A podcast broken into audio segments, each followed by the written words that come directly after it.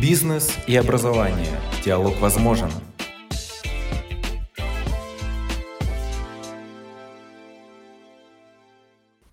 Добрый день.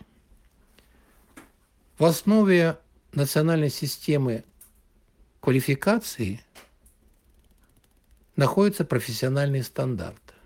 Документ, который описывает основные трудовые функции и другие важные элементы работника при приеме на работу работодателем.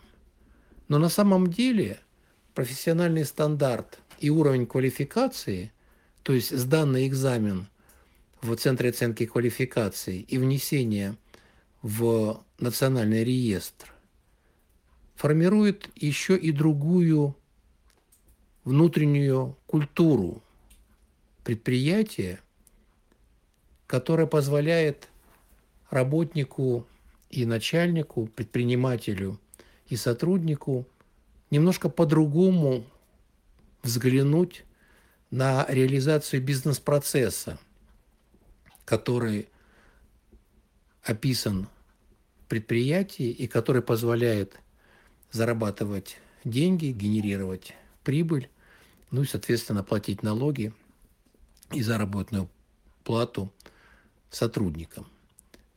То есть вот без этого первого шага создания консенсуса по поводу профессионального стандарта и уровня квалификации очень трудно двигаться дальше, потому что профессиональный стандарт генерирует доверие между сторонами внутри предприятия, без которого любые изменения и движения вперед невозможны.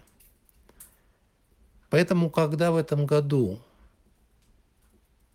посыпались проблемы, как модно сейчас говорить, вызовы, ну, например, санкционное давление по поставкам материалов, комплектующих, резкое повышение цены на российские материалы, падение качества исходных материалов, то многие предприятия не выдержали и ушли с рынка, потому что старые бизнес-процессы не работали, а квалификация специалистов не позволяла адекватно реагировать на эти проблемы.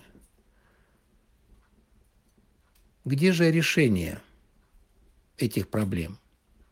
В создании инжиниринговых команд, которые реагируют на те вызовы, которые возникают.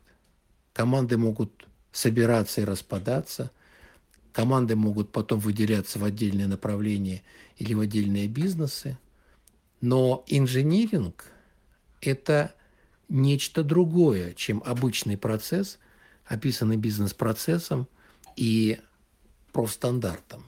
Инжиниринг подразумевает ответ на те проблемы, которые возникают, в сжатые сроки и практически с ограниченным ресурсом.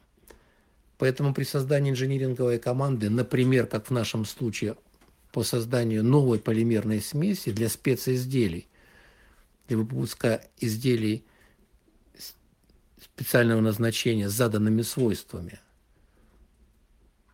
требуется быстрое создание команды, переподписание бизнес-процесса, создание новых профессиональных стандартов, выявление кадровых дефицитов, потому что не все в состоянии работать в новых условиях. И для тех, кто хочет продолжить работу в такой команде, написание так называемой короткой программы обучения, чтобы можно было быстро доучить и дать те знания, которые необходимы для решения данной проблемы. Это очень сложный процесс, потому что наслаивается в голове специалистов сразу несколько реальностей, прошлое, настоящее и будущее. И в случае, когда вы не можете создать понятные бюрократические документы, механизмы, регламенты, то могут быть при реализации инжинирингового проекта большие проблемы.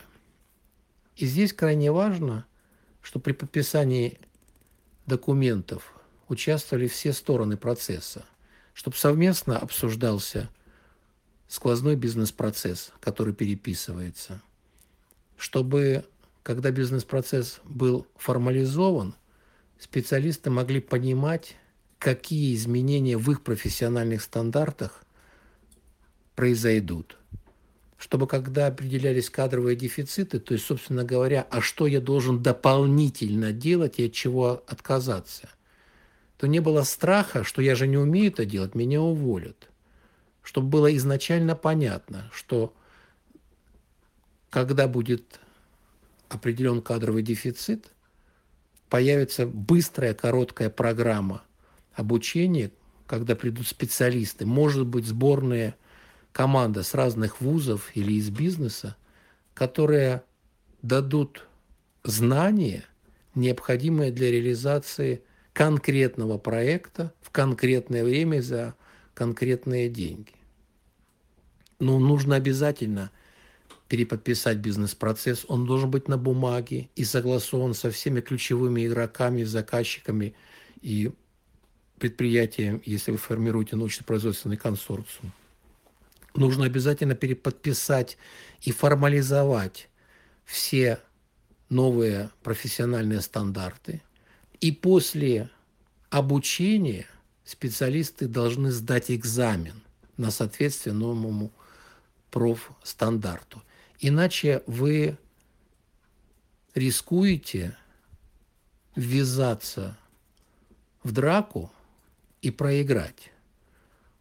А в случае, когда вы не в состоянии гарантировать вашим клиентам, партнерам, поставщикам точно в срок наивысшего качества продукцию, то вы можете не только потерять самое главное, свою репутацию, вы можете нарваться на колоссальные финансовые издержки, вы можете остановить конвейеры, ну и в конечном итоге иметь необратимые последствия с точки зрения спецпродукции. Поэтому в случае, когда вы не делаете целиком весь комплекс этих работ, риски увеличиваются многократно. Но это мы с вами говорим об инжиниринговой команде. Команда, где помимо квалификации чисто технических, технологических, есть еще как минимум 12 ролей – где социология психология играет не менее важную роль, чем трудовые квалификационные навыки. А теперь представьте себе нашу ситуацию, когда вам нужно параллельно с внедрением новой технологии, эту технологию еще разработать. То есть создать параллельно с этим стартаповскую команду, где роли совсем другие, чем в инжиниринговой команде. В стартаповской команде важен инициатор, ментор-трекер, лидер, человек, который генерирует научные и технологические знания, человек, который отвечает за внедрение, администратор. И эти команды должны работать вместе, параллельно, пересекаясь между собой. Но в стартаповской команде, в обучающей команде и, может быть, в инжиниринговой команде должны появляться люди со стороны, которые должны войти и не разрушить процесс, который создан был до этого, а только его усилить и двинуть вперед. Здесь, конечно, намного все сложнее, потому что сразу, конечно, профессиональные стандарты вы не переподпишете, бизнес-процессы будут меняться, но здесь очень важен фундаментальный настрой. Просто нужно, чтобы все подчеркиваю, все сотрудники и стартаповской команды, и инжиниринговой команды, управленческой команды, команды специалистов, чтобы все понимали общее направление и не возводили сразу бюрократические препоны, не давили инициативу ненужными бумагами, но при этом фиксировали те процессы, которые приняты консенсусом и которые могут лечь в основу на финальной стадии прописанной документации в виде, повторюсь еще раз, нового бизнес-процесса, новых профессиональных стандартов и экзаменов, которые все специалисты должны сдать для того, чтобы начать наново подготовленное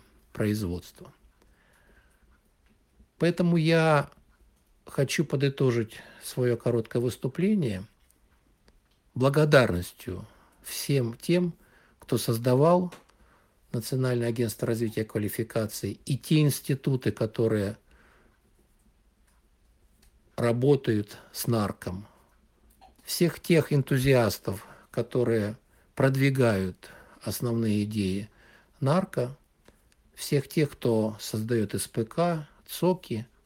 Это очень длинный и длительный процесс, в который однажды войдя, выйти уже невозможно, потому что этот процесс рождает успех. Удачи всем!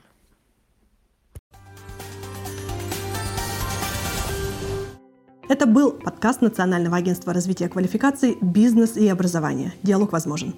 До новой встречи!